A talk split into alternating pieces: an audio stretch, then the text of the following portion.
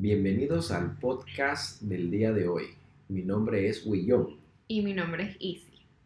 En el día de hoy vamos a hablar sobre un tema llamado Si no te sabes vender, mueres. Entonces, empecemos Easy. ¿Qué te suena eso de vender? ¿Te suena como algo bueno, como algo malo? Todas las personas tienen que saber vender, algunas sí, otras no. ¿Qué tú opinas? Considero que si tienes un negocio y que si quieres sacarlo adelante, tienes que saber vender. Ya que te tienes que exponer a tu público, a tus clientes, tienes que llamar la atención y en pocas palabras y al final te tienes que vender a ellos. Vender para mí es desde tu marca personal, tu nombre, tu reputación, para poder enamorar a una persona, te tienes que vender. Es correcto, no se trata solamente de vender productos o servicios, por decir así, sino vender quién eres tú. Prácticamente, si me pongo a pensar, si estás tratando de vender tu persona al sexo opuesto para enamorarla o enamorarlo, significa que estás vendiendo confianza.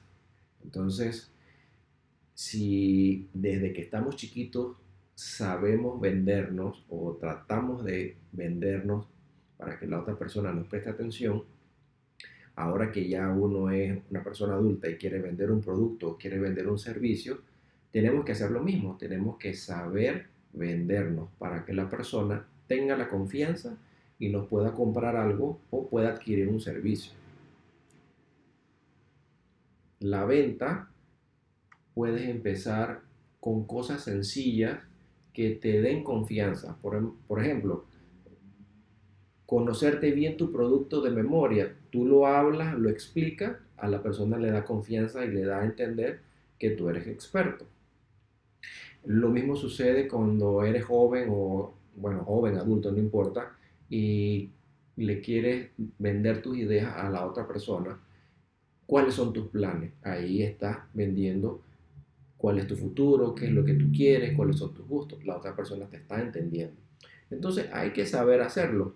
No vale tanto la pena decir, ah, bueno, yo voy a estudiar computadora y la gente que manejamos computadora, pues programamos, nosotros somos cohibidos, ya te estás predisponiendo a un tipo de mentalidad que no te va a dejar vender. ¿Por qué? Porque tú puedes de repente, usando este ejemplo del programador, que ellos son más cohibidos, que ellos son introvertidos, listo, puedes saber mucho, pero si no lo sabes vender, no le sabes vender esa idea a alguien que no sabe de codificación, ¿cómo haces para vivir, sobrevivir y vender ese producto? ¿Cómo haces entonces? Es correcto, no se trata, y no es solamente vender como que si lo fueras a hacer de independiente y fueras a venderlo a otra persona, simplemente si quieres incluso entrar en una empresa, te tienes que vender en alguna entrevista, tú tienes que hablar de lo que tú sabes, en qué, qué bajo qué tienes tu confianza y todas estas cosas. Entonces al estar simplemente cohibido en una esquina y no hablar, mm, prácticamente estás demostrando que puedes saber algo, pero no sabes nada a las finales. Sí, estás vendiendo desconfianza. O tal vez cuando a nuestros amigos que nos están escuchando o amigas, pueden ir a, de repente, ir a comprar un carro, están ahí entre dos, tres marcas, pero el vendedor le detalla bien el carro, el carro le, le vende que el carro está seguro, que va a tener buen respaldo.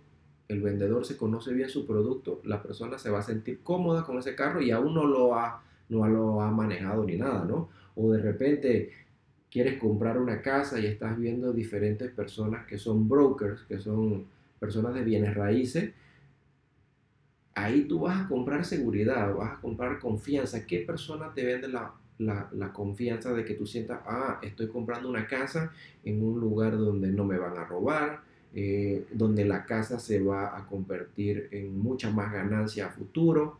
Entonces, tenemos que saber hacerlo, tenemos que saber manejarlo y tenemos que invertir un poquito de tiempo en leer, en ver personas que son como decir, los máster de un área, verle cómo son los movimientos corporales, qué es lo que sabe esa persona que marca la diferencia. Y no solamente es vender, por decir así, conocer tu producto no tanto significa que yo me leí todas las especificaciones y yo me leí todas las características y me lo sé como si estuviera leyendo un libro. Tampoco es sabértelo así como si lo estuvieras leyendo porque necesitas meterle más emociones, necesitas meterle tu lenguaje corporal, necesitas meterle muchas más cosas para que la persona se sienta a gusto de cómo estás dando la explicación y de que en realidad tú confías en lo que le estás vendiendo. Claro, ejemplo, eh, digamos este podcast. Este podcast es una forma de vender, es una forma de expresarnos, de hablar, de estar conscientes, de poder vocalizar. Compartir información también. Y de esta manera nosotros estamos buscando clientes que tengan el tiempo de escuchar, que a lo mejor no pueden ver videos o no pueden venir a nuestras oficinas, pero se quieren alimentar de información. Entonces, esto también es una forma de venta.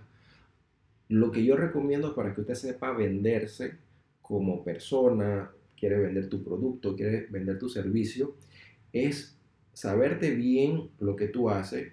Si tiene, la gente te hace preguntas, poder contestarlas bien no de una manera robótica. No robótica, claro, y empezar en un lugar donde te sientas en confianza. Por ejemplo, un podcast es una muy buena forma de empezar. ¿Por qué? Porque estás hablando, pero no estás viendo una cámara. Hay personas que no se sienten cómodas. Ya después que el podcast tenga muchos seguidores, que te sientas a gusto, que estás hablando, de repente el siguiente paso es hacer videos. Entonces, empezar con pasos chiquititos y esos pasos chiquititos te van a ir dando la confianza suficiente hasta que llegues al punto donde prácticamente te vas a convertir un maestro de lo que haces.